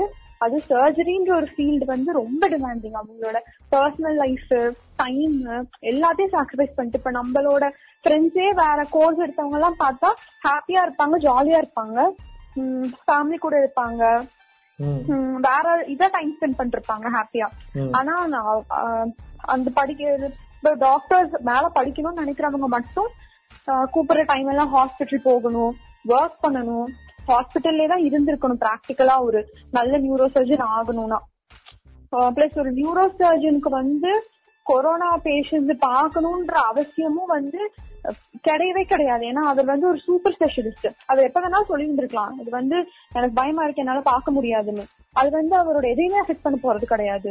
அவர் படிச்சதுக்கு அவருக்கு பே பண்றாங்க அவ்வளவு காசு வாங்குறாருன்னா அது வாங்கியிருப்பாரோ இல்லையோ நம்மளுக்கு தெரியாது. ஆனா எவ்வளவுதான் காசு கொடுத்தாலும் டைம் யாரால திரும்ப வாங்க முடியும் சொல்லுங்க. பத்து பதினஞ்சு வருஷம் அவர் கஷ்டப்பட்டு இருக்காரு அவர் சொல்லி இருந்திருக்கலாம் எனக்கு இது பார்க்கணும்னு அவசியம் இல்ல. என்னோட ஸ்பெஷாலிட்டி இல்லன்னு. ஏன்னா சூப்பர் ஸ்பெஷலிஸ்டுக்குலாம் என்னைக்குமே இந்த ஆப்ஷன் இருக்கு. இது வேண்டாம் எனக்கு வேண்டாம்னு பாக்குறதுக்கு அது அவரோட இது ஃபோர்ட்டும் இல்ல. ஆனாலும் அதை பார்த்து அவர் ஃபேமிலியும் பாசிட்டிவா இருந்து அவங்களாலையுமே அவரோட பரிகனுக்கு வர முடியல. அவங்க அந்த ஐஎன்ஐக்கு வந்து அவரோட ஃப்ரெண்ட் பிரதீப் வந்து இந்த லெட்டரை எழுதியிருந்தாரு. அவங்க அந்த போன பரியல் சைட்ல வந்து அவங்க அவ்வளவு இது பண்ணதுனால ரகலை பண்ணதுனால இவங்களே அந்த உடஞ்ச ஆம்புலன்ஸ்ல என்ன சால்வேஜ் பண்ண முடியுமோ பண்ணிட்டு எடுத்துட்டு போய் இவங்களே ஒரு ஷவல் எடுத்து இன்னொரு சைட்ல இவங்களே குழி தோண்டி அவர் பரி பண்ணிட்டு வந்திருக்காங்க. இது அவரோட ஃபேமிலி பாக்குறதுக்கு இல்ல. ஏன்னா அவங்க எல்லாருமே பாசிட்டிவ் அவங்களால வெளியே வர முடியல. அவரோட குழந்தைங்க ரெண்டு பேருமே வந்து டாக்டர்ஸ் தான். ஒருத்தவங்க படிச்சிட்டு இருக்காங்க ஒருத்தவங்க முடிச்சிட்டாங்க. இவ்வளவு ஒரு டாக்டர் வந்து இந்த இந்த டைம்ல டாக்டர்ஸ் வந்து ராணுவ வீரர்கள் மாதிரி. நம்மளால அவங்களுக்கு எக்யூப்மெண்ட்ஸும் கொடுக்க முடியல. அவங்க இப்போ ஒரு கன்னோ ஒரு எதுவுமே இல்லாம ஒருத்தவங்களை வார்க்கு அனுப்புற மாதிரி தான் அனுப்பிட்டு இருக்காங்க. சரி அதுதான் முடியல. இறந்து போயிட்டாங்க. இறந்து போயிட்டாவது அவங்களுக்கான மரியாதையோடவாவது அடக்கம் பண்ணணும். அவங்க எவ்வளவுதான் மோசமானவங்களாவே இருந்தாலும் லாஸ்ட் ரைட்ஸ்ன்றது வந்து ஒரு பேசிக் ஹியூமன் திங் எவ்வளவு ஒரு நல்ல மனுஷனாவே அவங்க இல்லைனாலுமே கொடுக்க வேண்டிய ஒரு விஷயம்.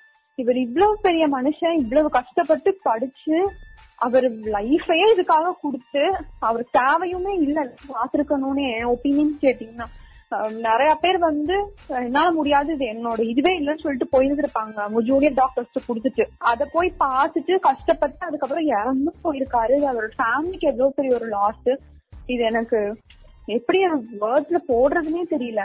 நிறைய பேர் வந்து நான் என் ஃப்ரெண்ட்ஸ் பேசின வரைக்குமே எல்லாருமே அவங்க கெரியர் சாய்ஸ் தான் வந்து கொஸ்டின் பண்றாங்க இது நம்ம.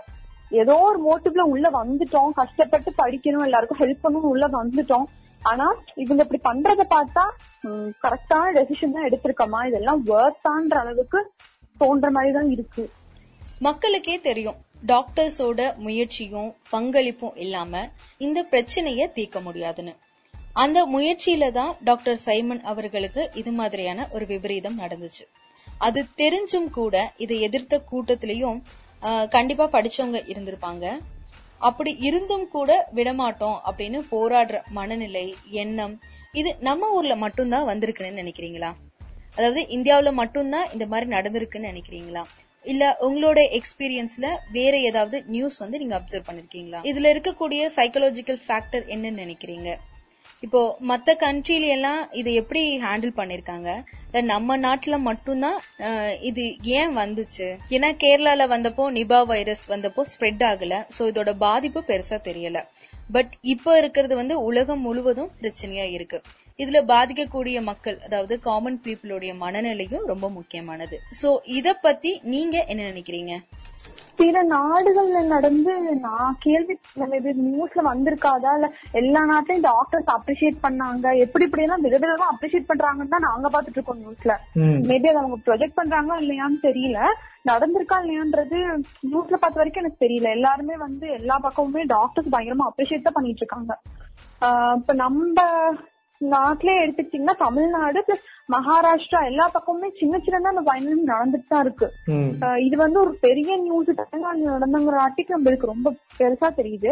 நிறைய இடத்துல டாக்டர்ஸ் கல்ல வச்சு அடிச்சது. சர்வீஸ் போயிட்டு வராங்கன்னு. அப்புறம் இது கொடுக்காம இருக்கிறது தங்க இடம் கொடுக்காம இருக்கிறது.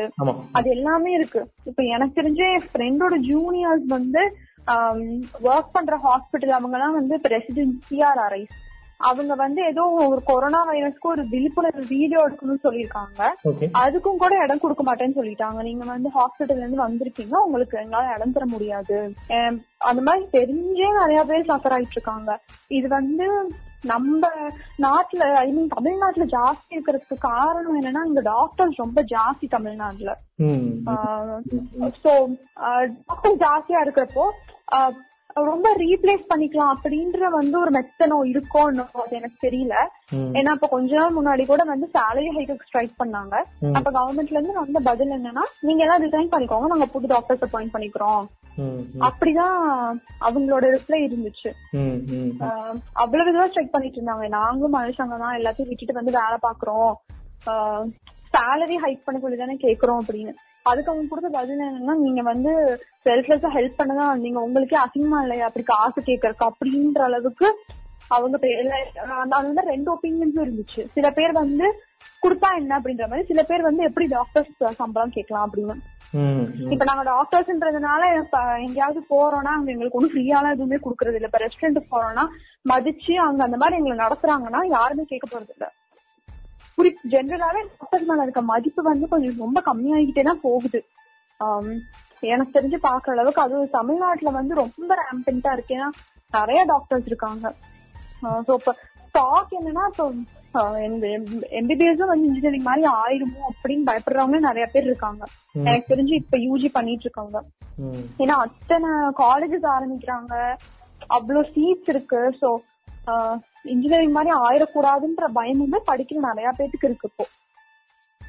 இவ்வளவு நேரம் எங்களுடைய கேள்விகளுக்கு பதில் சொன்னதுக்கு ரொம்ப நன்றி. எங்களுடைய கேள்விகள் முடிஞ்சது. ஒரு மருத்துவரா நீங்க ஏதாவது சொல்லணும் அப்படின்னு விருப்பப்பட்டா ஒரு இந்தியரா சக தோழியா நீங்க இங்க முன்வைக்கலாம். நான் கேக்குறது வந்து இது மட்டும்தான். டாக்டர்ஸையும் வந்து மனுஷங்களா பாருங்க. அவங்க வந்து எல்லாத்தையுமே விட்டுட்டு படிச்சுட்டு இதுக்காகவே இருக்கணும். இந்த இந்த மாதிரி சர்வ் பண்ணணும்ன்ற மோட்டிவோட நிறைய டாக்டர்ஸ் இருக்காங்க. ஆஹ், மத்த பிரைவேட் ஹாஸ்பிட்டல்ஸ் கார்பரேட் ஹாஸ்பிட்டல்ஸ் எல்லாம் வந்ததுனால இந்த மாதிரி ஜாஸ்தி ஃபீ வாங்குறது தேவையில்லாத சர்ஜரி பண்றது அதெல்லாமே ஒரு பக்கம் நடக்குதுதான் இல்லைன்னு சொல்லலாம். ஆனா எதுவுமே வந்து ஒரு டாக்டர் அதிகமா பண்றது இல்ல அந்த இந்த மேனேஜ்மெண்டோட ப்ரெஷர்ல அப்படி பண்றதுதான். பட் அது எல்லாமே அசைடா இருந்தாலுமே டாக்டர்ஸ் வந்து இன்னமுமே சர்வ் பண்ணணும் தான் பெரும்பாலான பேர் நினைச்சு இப்ப வராங்க. ஏன்னா இல்லைன்னா ஒர்க் பண்ணணுன்ற அவசியமே கிடையாது இந்த டைம்ல இந்த டாக்டருக்குமே என்னால முடியாதுன்னு சொல்லிட்டு போன சிம்டம்ஸ் இருக்குன்னு சொன்னாலே சரி ஒர்க் வராதுங்கன்னு சொல்லிடுவாங்க. அப்படியுமே நிறைய பேர் வந்து ஒர்க் பண்ணிட்டு தான் இருக்காங்க. எல்லாத்தையுமே ரிஸ்க்ல வச்சுட்டு அவங்க ஃபேமிலி அவங்களோட லைஃப் எல்லாத்தையும் ரிஸ்க்ல வச்சுட்டு ஒர்க் பண்ணிட்டு இருக்காங்க. ஸோ உங்களால முடிஞ்ச அளவுக்கு பேசிக் ரெஸ்பெக்ட கொடுங்க டாக்டர்ஸ்க்கு அது போக வந்து அந்த பர்சன் ப்ரொடெக்டிவ் எக்யூப்மெண்ட் சிபிஇஸ் ஒரு gloves mask and protective gear அது மட்டும் இருந்துச்சுன்னா நீங்க டாக்டர்ஸ் எந்த அளவுக்கு சேவ் பண்ண முடியுமோ அந்த அளவுக்கு தான் வந்து டாக்டர்ஸால மத்தவங்களை சேவ் பண்ண முடியும். இன்னும் வந்து இந்த டிசீஸோட பீக்குக்கே நம்ம போகல. பீக்கு போறப்பதான் வந்து இதெல்லாம் எவ்வளவு தேவை உண்மைன்னு தெரிய வரும். சோ முடிஞ்ச அளவு டாக்டர்ஸ்க்கு ரெசிடென்ஸ் கொடுங்க தங்க இடம் கொடுங்க. அவங்களுக்கு ஒதுக்காதீங்க. அவங்களும் வந்து thirty six hours forty eight hours duty பார்த்துட்டு எக்ஸாஸ்ட் ஆகி வராங்க தான் அவங்களும் மனுஷங்க தான் இதுதான் வந்து என்னோட லைக் இதுதான் சொல்லணும்னு நினைச்சேன். இவ்வளவு நேரம் மருத்துவருடைய பதிவை கேட்டோம். மருத்துவர்களுக்கு மட்டும் இல்லாம சாதாரண மக்களுக்கும் இது போன்று நிறைய பிரச்சனைகள் இருக்கு.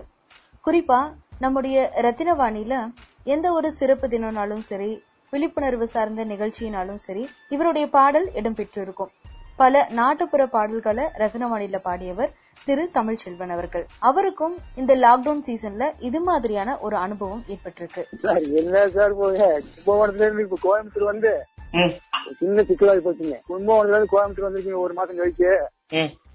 ம் அப்படின்ட்டு அந்த வீட்டு ஓனர் ஓனர்ட்ட சொல்லி. அதனால நீங்க செக்அப் பண்ணி ஆகணும் அப்படின்ட்டான் அந்த வீட்டுக்கு ஓனர் சொல்லிட்டாரு. அதான் இப்ப போத்தலுக்கு போயிட்டு இருக்கீங்க சார். அதான் எல்லாருக்கும் உள்ளது தானே இருக்கீங்க. ஆ சரிங்க. நான் அப்படியே அப்படியே நடந்து போத்து வந்தாங்க திட்டினாங்க. அப்படிலாம் எதுவும் இல்ல. செக் பண்ண தான் சொன்னாங்க. இல்ல இல்ல செக் பண்ணதான் சொன்னாங்க. மற்றபடி எதுவும் சொல்லுங்க அவர் ஏதோ ஒரு வேலை காரணமாக கும்பகோணம் சென்றவர். கொஞ்ச நாளுக்கு அப்புறம் அவருடைய வீட்டிற்கு அதாவது மலுமிச்சம்பட்டிக்கு அவர் வந்திருக்காரு. இப்போ லாக்டவுன்னால எங்கேயும் பஸ் ஓடல. அதனால லாரி மூலமா அவர் இங்க வந்திருக்காரு. ஆனா அவர் வந்ததும் ஹவுஸ் ஓனரும் அந்த ஏரியால இருக்கிற மக்களும் நீங்க இவ்வளவு தூரம் பயணம் பண்ணி வந்திருக்கீங்க. ஹாஸ்பிட்டல் போய் செக் பண்ணிட்டு வாங்கன்னு வற்புறுத்தி இருக்காங்க அவங்களுடைய கோரிக்கை நியாயமா இருந்ததால இவரும் மலுமிச்சம்பட்டியில இருந்து போத்தனூருக்கு நடந்தே சென்று அங்கிருந்த ஆரம்ப சுகாதார நிலையத்துல செக் பண்ண போயிருக்காரு. ஆனா இவருக்கு சிம்டம்ஸ் எதுவும் இல்லாததால அதாவது கொரோனா நோய்க்கான சிம்டம்ஸ் சளி மூக்கடைப்பு மூச்சு எரிச்சல் இது மாதிரி எதுவும் அவருக்கு இல்லாததுனால செக் பண்ண தேவையில்லைன்னு திருப்பி அனுப்பிட்டாங்க. அங்கிருந்து மீண்டும் அவர் நடந்தே டவுன் ஹால் தாண்டி கோயம்புத்தூர் ஜிஹெச்சுக்கு போயிருக்காரு. அங்கேயும் அவருக்கு டெஸ்ட் எடுக்கல. பட் ஒரு சின்ன பேப்பர்ல நோய் தொற்று இல்லைன்னு எழுதி கொடுத்திருக்காங்க. இதுல முக்கியமான விஷயம் என்னன்னா லாக்டவுன்ங்கிறதுனால எங்கேயும் பஸ் இல்ல. இதனால இவர் மலும்சம்பட்டியிலிருந்து டவுன் ஹால் வரைக்கும் நடந்தே போய் திரும்ப நடந்தே வந்திருக்காரு. இந்த லாக்டவுன் பீரியட்ல சாதாரண மக்களும் இது மாதிரி நிறைய பிரச்சனைகளை ஃபேஸ் பண்ணிருக்காங்க. திரு தமிழ்செல்வன் அவர்களுக்கு ரத்தினவாணியை தெரியுங்கிறதுனால எங்க கிட்ட ரிப்போர்ட் பண்ணாரு. இன்னும் எவ்வளவோ பேர் தெரியாம வாய்ப்பு இல்லாம இருக்கிறதால ரிப்போர்ட் பண்ணாம இருக்காங்க. சாதாரண மக்களின் மனநிலை இது போன்ற நிகழ்வுகளின் போது எப்படி இருக்கு என்பதுதான் இந்த பதிவின் மூலம் நம்ம தெரிஞ்சுக்க போறோம். ஆமா சார் நேத்து முந்தா நேத்து காலையில நடந்து வந்து போத்தனூர் ஜிஹெச்சுக்கு போனேங்க சார். சரிங்க. அங்க போனோன்னே டீடைல்ஸ் சொன்னாங்க இது மாதிரி. அவங்க என்ன பண்ணாங்கன்னு சொன்னா உங்களுக்கு ஜுரம் இருக்கா? இருமல் இருக்கா? தொண்டை வலி இருக்கா? அப்படின்னு கேட்டாங்க. எதுவுமே இல்லைங்க மேடம் அப்படின்னு. சரி எதுவுமே இல்லைங்கும் போது நாங்க எப்படிங்க செக் பண்றது? அப்படின்னு சொல்லி அவங்க சொல்லிட்டாங்க. வேணா நீங்க வந்து ஜிஹெச் பெரிய ஆஸ்பத்திரி என்ன போங்க? அப்படின்ட்டாங்க அவங்க. இது போத்தனூர்ல இல்லையா? போத்தனூர்ல. அப்புறம் திரும்ப வந்து பதினஞ்சு முக்காலுக்கு நடக்க ஆரம்பிச்சு ஒன்னே காலுக்கு தான் போனேன் பெரிய ஆஸ்பத்திரிங்க நடந்தே போனீங்க. போத்தனூர் வந்து நம்ம டவுன் வரைக்கும். ஆமா நடந்தே போனேங்க. அங்க போன உடனே மணி ஒன்னே கால் ஆன பிறகு வந்து இப்போ ஒண்ணும் பண்ண மாட்டாங்க. மூணு மணிக்கு சீட்டு கொடுப்பாங்கன்னு சொல்லி ஒரு செக்யூரிட்டி சொன்னாருங்க. சரி சரி. சரின்ட்டு சாப்பாடை சாப்பிட்டுட்டு கொஞ்சம் ரெஸ்ட் எடுத்துட்டு மூணு மணிக்கு போய் கேட்டா சீட்லாம் வந்து கொடுக்க மாட்டாங்க. உங்க என்ன பண்ணுதுன்னு மட்டும் சொல்லுங்கன்ட்டு உள்ள விட்டாங்க. இப்ப இந்த சீட்டை குடுக்கறான்னு சொன்னது டெஸ்ட் பண்றதுங்களா வேற வச்சுக்கா டெஸ்ட் பண்றதுக்குங்க. சரி சரி. ஓகே ஆனா சீட்லாம் கொடுக்க மாட்டாங்க. உங்களுக்கு என்ன பண்ணுது அப்படின்ட்டு கேட்டு உள்ள விட்டாங்க கேட்ட திறந்து ஒன்னாம் நம்பர்ல. அப்புறம் உள்ள போன உடனே ஒரு நாலு வந்து டாக்டர் லேடிஸ் டாக்டர் நாலு பேர் இருந்தாங்க. அவங்க ஆனா உங்களுக்கு என்னங்க நான் பண்ணுதுன்னு கேட்டாங்க. மேடம் ஒண்ணு இல்லைங்க மேடம் இந்த மாதிரி ஊருக்கு போயிட்டு வந்தேங்க மேடம். அதனால வந்து இவங்க வந்து இந்த காம்பவுண்ட்ல வந்து ஒரு சில பேர் வந்து நம்ம மேல வந்து ஒரு வதந்தியை பரப்புறாங்க மேடம். ஒரு பயம். ஒரு பயத்துல வந்து இப்படி சொல்றாங்க மேடம். அதுக்கே நமக்கு அது வந்து கொஞ்சம் சங்கடமா இருந்துங்க அதனால ஏன்னா டைரக்டா வந்து இங்கேயே பாத்துட்டு போயிடலாமே அப்படின்ட்டு வந்தாங்க மேடம் அப்படின்னாங்க ஜுரம் அடிக்குதுங்களா? இல்ல வேற ஏதாச்சும் பண்ணுவீங்களா? தொண்டையில வலி இருக்குங்களா? தொடர்ச்சியா இருமல் இருக்குதுங்களா? அப்படின்னாங்க. ஒண்ணும் இல்லைங்க மேடம் அப்படிலாம் எந்த அறிகுறியும் இல்லைங்க. அப்படி இருந்தா நானே சொல்லிடுறேங்க அப்படின்னாங்க. சரி அப்படி ஏதாச்சும் அறிகுறி இருந்தாதாங்க மட்டும் செக் பண்ணுவோம். உங்களுக்கு அந்த மாதிரி எதுவும் அறிகுறி கிடையாதுங்க. அதனால நீங்க ஒண்ணும் பயப்படாம தாராளமா நீங்க வீட்டுக்கு போங்க அப்படின்னாங்க. மேடம் வீட்டுக்கு போனா வந்து அவங்க வந்து அங்க உள்ளவங்க வந்து சரி நீங்க டாக்டர்கிட்ட போனங்கிறீங்க அந்த செக்அப் பண்ண சீட்டு கிட்டு கொடுப்பாங்களா? அதாச்சும் கேட்பாங்களா மேடம் அதெல்லாம் ஏதாச்சும் உங்களுக்கு இருந்தாதான் நாங்க செக் பண்ணி அட்மிட் பண்ணாதான் நாங்க உங்களுக்கு அந்த சீட்டு கொடுப்போம். ஒண்ணுமே இல்லைங்கும் போது நாங்க எப்படி உங்களுக்கு செக் பண்ணி சீட்டு கொடுக்க முடியும்? அதெல்லாம் ஒண்ணுங்க இல்லை நீங்க போய் சொல்லுங்க. அப்படின்னு சொன்னாங்க. அதோட அப்புறம் வீட்டுக்கு வந்துட்டேங்கண்ணா நடந்து. இப்போ அங்கிருந்து வந்து இருந்து நம்ம வீட்டுக்கு நடந்து வந்தீங்களா ஆ நடந்தே வந்துட்டேன் சார். ஐயோ ரொம்ப கஷ்டமாச்சு இப்ப நீங்க இப்ப எல்லாமே எல்லாமே நடந்து நடந்துதான் போனீங்க. வேற வழி இல்லாம இல்லையா? ஆமாங்க சார் வேற வழி இல்லைங்க சார். இப்போ உங்க இப்போ ஏரியால உங்க வீட்டுல அந்த ஹவுஸ் ஓனர் எதுவும் சொல்றது இல்லையா? போயிட்டு வந்ததுக்கு அப்புறம்? ஆ நான் சொல்லிட்டேன் சார். செக் பண்ணிட்டு பண்ணிட்டீங்க. சார்? இல்ல என்ன சொன்னீங்க? செக் பண்ணீங்க சொன்னீங்களா? இல்ல ஆ அது மாதிரி செக் பண்ண போனேன். அவங்க வந்து எல்லாத்தையும் விசாரிச்சாங்க டீட்டெயில்ஸ் எல்லாம் விசாரிச்சாங்க விசாரிச்சுட்டு வந்து சரி உங்களுக்கு ஒண்ணும் கிடையாதுங்கண்ணா. நீங்க தாராளமா போலாங்க. அப்படின்னு சொல்லிட்டாங்க. அப்படின்னு நான் சொல்லிட்டேன் சார் இப்போ ஒரு மாசமா இந்த லாக்டவுன்னால நீங்க இப்போ கோயம்புத்தூர் கொஞ்ச நாள் கும்பகோணம் கும்பகோணம் இருந்தீங்க. ஆமா சார் அப்புறம் இங்க வந்தீங்க. இப்போ இந்த மொத்தமா எப்படி இருக்கு அனுபவம்? ஏன்னா நான்லாம் வீட்டு விட்டு வெளியே போக முடியல. பட் ஒரு சாமானியனா தினமும் வேலைக்கு போயிட்டு வரக்கூடிய சாதாரண ஒரு செக்யூரிட்டி நீங்க. பொருளாதாரம் இல்லாட்டி உங்களோட நினைவுகள் இது சார்ந்து இதெல்லாம் முடிஞ்ச அப்புறம் இந்த கொரோனா வைரஸ் சார்ந்துனா என்ன ஞாபகம் இருக்கும் உங்களுக்கு? அதனால வந்து பொதுமக்கள் படுற கஷ்டங்கள் அதே வேளையில நாம் பட்ட கஷ்டங்கள் இது ரெண்டும் மறக்க முடியாதுங்க சார். அதே வேளையில வந்து நாட்டையும் நாட்டு மக்களையும் பாதுகாக்க வந்து அரசு எடுக்கிற முயற்சிகள் அரசு ஊழியர்கள் படுற கஷ்டங்கள் பொதுமக்களும் அந்த விழிப்புணர்வு நல்ல விழிப்புணர்வு இருக்கிறாங்க. அதையும் நம்மளால மறக்க முடியாது. இது இப்போ உங்க ஏரியால வரும்போது பக்கத்து வீட்டுக்காரங்க இல்லாட்டி ஹவுஸ் ஓனர் இந்த மாதிரி உங்க கூட பேசுனது வந்து உங்களுக்கு மனசு பாதிச்சிருச்சா? இல்ல அது நியாயம்னு தோணுதா? நீங்களும் அப்படிதான் பேசியிருப்பீங்களா? இல்ல இல்ல. அது நியாயம் தான் ஓ, தப்பு இல்லைன்னு நினைக்கிறீங்க. ஆமா. ஏன்னா இது வந்து ஒரு மருந்து இல்லாத ஒரு நோயா இருக்குங்க. மருந்தே இல்லாத நோயா இருக்கிறதுனால அரசு வந்து என்ன செய்யுங்க? எப்படியும் மக்களை பாதுகாத்தாகணும். ஆமா. மருந்து இருந்ததுன்னு சொன்னா கண்டுபிடிச்சிருந்தாங்கன்னா இல்ல ஆல்ரெடி மருந்து முன்கூட்டி இருந்துன்னு சொன்னா வந்து இவ்வளவு மக்களுக்கு வந்து அவங்க வந்து துன்புறுத்தணும்னு நினைக்க மாட்டாங்க அரசாங்கத்துல. மருந்தே இல்லைங்கும் போது இதுல இருந்து நம்மளுடைய மக்களை காப்பாற்றாகணுமே அப்படிங்கிற எய்ம்ல தான் வந்து அவங்க வந்து ஊரடங்கு போட்டு வந்து நல்ல நல்ல முறையா பண்ணிட்டு இருக்காங்க சார் அரசாங்கத்துல. அதனால அரசாங்கத்து மேலயும் மக்கள் மேலயும் உங்களுக்கு கோபம் கிடையாது. கோபம் கிடையாது சார். ஆனா வருத்தம் வருத்தம்னா உடல் சார்ந்த நிறைய பிரச்சனைகள் உங்களுக்கு வந்துச்சு நடந்து போயிருக்கீங்க. நடந்து போனதுதான் நமக்கு வந்து கொஞ்சம் சங்கடமாயி போச்சு. அதுவும் வந்து நம்மளால மற்றவங்களுக்கு எதுவும் இருக்கக்கூடாது அப்படிங்கிறதுனால அதையும் நான் ஒரு பெருசா எடுத்துக்கிறீங்க. மொத்தமா எவ்வளவு கிலோமீட்டர் நடந்திருப்பீங்க? ஆஹ் பதி பதினாலு நாள் இருபத்தெட்டு கிலோமீட்டர் நடந்திருக்கீங்க. இப்போ செய்தித்தாள்லயும் இல்ல டிவிலயும் பார்த்திருப்பீங்க. நம்ம அந்த மருத்துவர்கள் வந்து யாரெல்லாம் இந்த கொரோனா சார்ந்து இது பண்றாங்களோ முயற்சி பண்றாங்களோ அவங்களுக்கு சில பேருக்கு ஒரு மூணு பேர் பக்கம் இறப்பு வந்திருக்கு. இறந்தப்புறம் அவங்க அவங்க ஊருக்கோ இல்ல அவங்க ஏரியாக்கோ இல்ல அவங்க அது இறுதி சடங்கு செய்வதற்கு போகும்போது அந்த ஊர் மக்கள் வந்து அதை வந்து தடுக்கிறாங்க ஒரு பயத்தினால அப்படின்னு பார்த்திருப்பீங்க. ஆமா சார். அந்த அந்த- அந்த செய்தி பார்க்கும்போது என்ன தோணுது? அது எப்படி அதை வந்து டீல் பண்ணா நல்லா இருந்திருக்கும்னு நினைக்கிறீங்க? அது அது போல செஞ்சிருக்க கூடாது சார் பொதுமக்கள் வந்து அது மாதிரி செஞ்சிருக்க கூடாது சார். ஏன்னா அவங்க வந்து மக்களை காப்பாத்துறதுக்காக அவங்க வந்து போராடி ஒரு போராளியா வந்து உயிரிட்டு இருக்காங்க. அதை போய் இதே மக்கள் வந்து நீங்க இங்க வந்து அவங்கள இறுதி சடங்கு செய்யக்கூடாது அடக்கம் பண்ணக்கூடாதுன்னு சொல்லக்கூடாதுங்கல்ல அந்த. மக்களுக்காக தானே அவங்க போராடினாங்க. இல்ல எனக்கு இந்த மாதிரி அந்த அந்த செய்தி பார்க்கும்போது நீங்க சொன்ன செய்தி தான் ஞாபகம் வந்துச்சு ஏன்னா ரெண்டுமே ஒரே நாள் நடந்த விஷயம். இப்போ அதனாலதான் கேட்டேன். பொதுமக்கள் அந்த ஊர் மக்கள் உங்க ஏரியா மக்கள் மேல கோபம் இருக்கா கேட்டப்ப இல்ல சொன்னீங்க.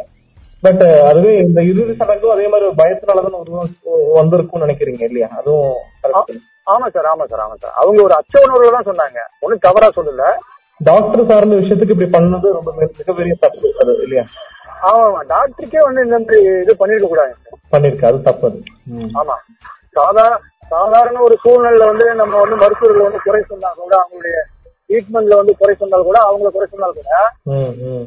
இந்த மாதிரி சூழ்நிலை வந்து ஒரு தேசிய பேரிடர்ல வந்து உலகளாவிய பேரிடர்ல வந்து மருத்துவர்கள் அரசு ஊழியர்கள் காவல் காவல்துறையை சார்ந்த நண்பர்கள் எல்லாருமே வந்து நல்ல முறையா அவங்களோட செயல்பாடு செஞ்சுட்டு இருக்காங்க நல்ல கட்டுக்கோப்பா பாதுகாத்துட்டு இருக்காங்க மக்களை.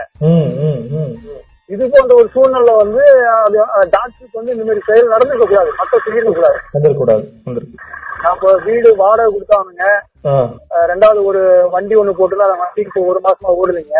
ம் ஆமா ஆமா. ஏன்னா எல்லாருக்குமே உள்ளதான் நமக்குங்க. ஆமா எல்லாருக்குமே இதே பிரச்சனை இருக்கு. எல்லாருக்குமே. ஆமா. ஏன்னா அரசு இந்த இதுல வந்து எந்த விதத்திலும் வந்து குறை சொல்ல முடியாதுங்க. இல்ல அவங்களுக்கும் அந்த டாக்ஸ் மணி எல்லாம் பார்த்துதானே மத்தவங்க கொடுக்க முடியும் ஆமாங்க.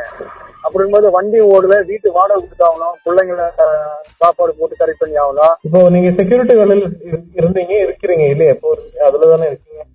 இப்ப செக்யூரிட்டி எல்என்டி போயிட்டு இருந்தாங்க. சரி சுயமா ஏதாச்சும் செஞ்சுக்கலாம்னு சொல்லிட்டு அதையும் போன மாசம் இருபதாம் தேதியோட எழுதி கொடுத்து நின்னுட்டேங்க. ஐயோ அப்ப அப்புறம் தான் நீங்க கும்பகோணம் போனீங்களா? ஆமாங்க. இப்போ உங்க நண்பர்கள் எல்லாம் அந்த வேலைக்கு போயிட்டு இருக்காங்களா செக்யூரிட்டி வேலைக்கு? இல்ல அவங்களுக்கு லீவா ஆ, போயிட்டு இருக்காங்க சார். போயிட்டு இருக்காங்க ஓகே. நான் என்ன நினைச்சிட்டு இருபதாம் தேதி எழுதி கொடுத்துட்டு பிள்ளைக்கு கொஞ்சம் சீர் செய்ய வேண்டியது இருக்குங்க. சரிங்க. அதை பண்ணி விட்டுலாம் ரெண்டாவது ஒரு ஆட்டு பண்ண வச்சுக்கிட்டு சொல்லணும்னு இதே லைஃப் ரன் பண்ணிக்கலான்ட்டு அந்த யோசனை நான் போனேங்க எழுதி கொடுத்துட்டு. திடீர்னு இப்படி ஒரு தேசிய உலகளாவிய தேசிய பேரிடர் வரும்போது அது யாருமே எதிர்பார்க்க முடியாத ஒண்ணுங்க. அப்ப அதுக்காக நம்ம வந்து எதுவும் பண்ண முடியாதுங்க. அப்புறம் இப்ப வந்த எப்படி வீட்டுல இருக்கிறது வீட்டு வாடகை கொடுத்தாங்க சாப்பிட்டாங்க பிள்ளைங்க வேற இருக்கு அப்படின்னு யோசனை பண்ணி பார்த்துட்டு நானா இப்ப வலுக்கட்டாயமா ஒரு யூனிட்ல போய் சேர்ந்து சேர்ந்து இப்ப போய் டியூட்டி பார்த்துட்டு வர்றேங்க. செக்யூரிட்டி வேலைக்கு சேர்ந்திருக்கீங்களா? ஆமாங்க. வேற எந்த வேலையும் இல்லைங்க. எல்லா கம்பெனி எல்லாம் தான் இழுத்து மூடிருக்காங்க ஆமா ஆமா. செக்யூரிட்டி வேலை மட்டும் தான் இருக்கு இப்போதைக்கு. ஆமா இந்த வேலை மட்டும்தாங்க இருக்கு. இப்ப ரத்ன நான் வந்து இதே மக்களுக்காக வந்து மற்ற அரசு சார்ந்த அதிகாரிகளுக்கும் பொதுமக்கள்ல வந்து எத்தனை பேர் வந்து சோசியல் ஒர்க்ல நலமுறையில் ஈடுபட்டு இந்த கொரோனா ஒழிக்கணும்னு இது பண்றாங்களா அவங்களுக்கு எல்லாருமே சேர்த்து வந்து ஒரு நான் வந்து ஒரு பாடலை எழுதியிருக்கிறேன். கொரோனா சீனாவில் திறந்திட்ட உண்டால் மனிதன் சிதையாகி போகின்றான் மண்ணில். வீணாக உயிரிழமை எடுக்க உமக்கு விலை என்ன காலம் கொடுத்தான்? சீனாவில் பிறந்திட்ட ஒன்னால் மனிதன் சிதையாகி போகின்றான் மண்ணில். வீணாக உயிர்வெண்ணை எடுக்க உமக்கு விலை என்ன காலனும் கொடுத்தான். நிலைதனை நீயுமே உணர்ந்து விட்டு விலகிடு விரைவினை பறந்து. அலையன அணுதினம் சாவு நீயோ அகிலத்தில் மருந்திலா நோவு. நிறைவனை நீயுமே உணர்ந்து விட்டு நீங்கி பறந்து அலையன அணுதினம் சாவு நீயோ அகிலத்தில் அதிசய நோவு. திருந்தாத மனிதனின் செயலால் நீங்க வருந்தத்தில் இப்போது சித்தம். மருந்துக்கு அடங்காத நோயே உமக்கு விருந்தாக நான்கு திருந்தாத மனிதனின் செயலால் நீங்க வருத்தத்தில் இப்போது சித்தம். மருந்துக்கு அடங்காத நோயே உமக்கு விருந்தாக நாங்குள்ள நித்தம். உலகத்தை நீயுமே ஆட்டி வைத்தாய் உறைவிடம் தண்ணீரை பூட்டி விலகிடும் வரையுமே நாங்கள் நித்தம் வீட்டினை இருக்கிறோம் தூங்கா உலகத்தை நீயுமே ஆட்டி வைத்தாய் உறைவிடம் தண்ணீரை பூட்டி விலகிடும் வரையுமே நாங்கள் நித்தம் விழித்துமை இருக்கிறோம் தூங்கா சாதி மதம் என்ற வேதம் மண்ணில் நீதிமான் உனக்கு இல்லை. ஆதி மனிதனின் வாழ்க்கை போனதால் அவசர யுகத்தினில் தொல்லை.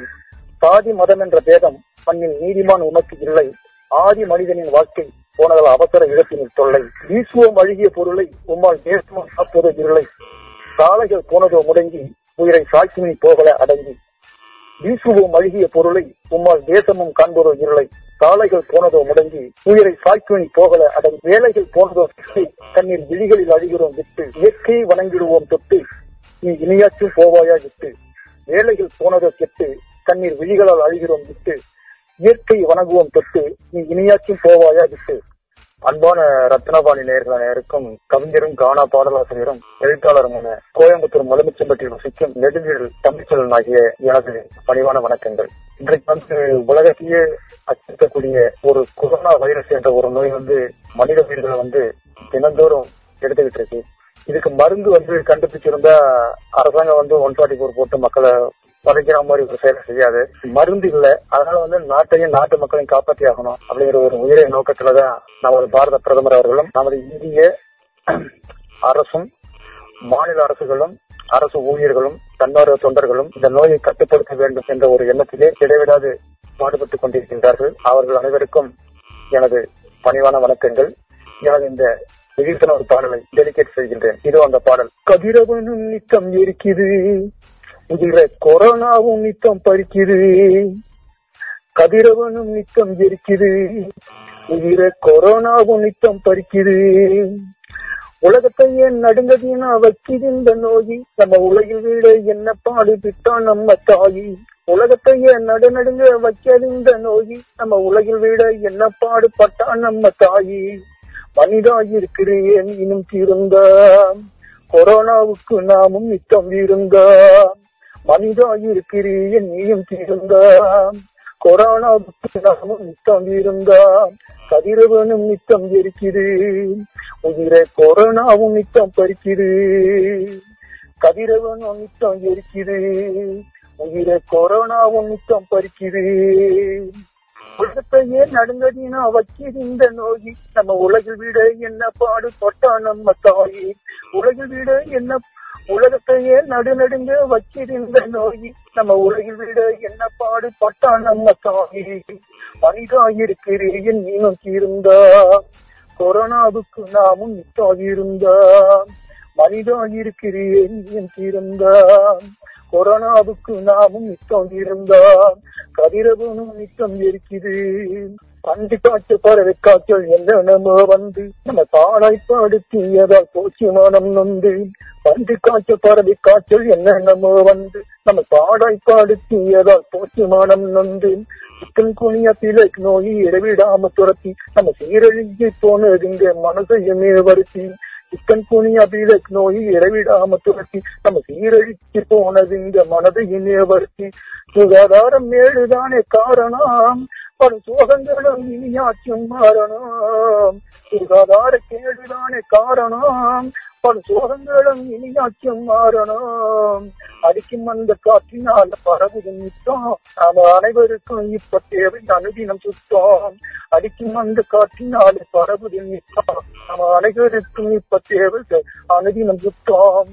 கதிரவனும் நித்தம் இருக்கிறேன் உயிரை கொரோனாவும் நித்தம் பறிக்கிறேன். கதிரவனும் நித்தம் இருக்கிறேன் உயிரை கொரோனாவும் நித்தம் வீடு வீதி எனக்கையுமே சுத்தமாக வை. நம்ம ஏழகித்து செய்த பின்ன கழுவ வேணும் கையை வீடு வீதி எனக்கையுமே சுத்தமாக வை. நம்ம ஏழகித்து செய்த பின்ன கழுவ வேணும் கையை நாலு நம்ம குப்பைகளை ரோட்டிலே போட்டு நாடு நகரம் அழைக்க இப்ப போச்சிருந்த கெட்டு நாலு நாம குப்பைகளை ரோட்டிலே போட்டு நாடு நகரம் அனைத்து நிற்க போச்சிருந்த நம்மை கொள்ளும் கூட நாவை ஓட்டணும். அதற்கு நலமுடனே நாம் வாழ்ந்து காட்டணும். நம்மை கொள்ளும் கொரோனாவை ஓட்டணும். அதற்கு நலமுடனே நாம் வாழ்ந்து காட்டணும்.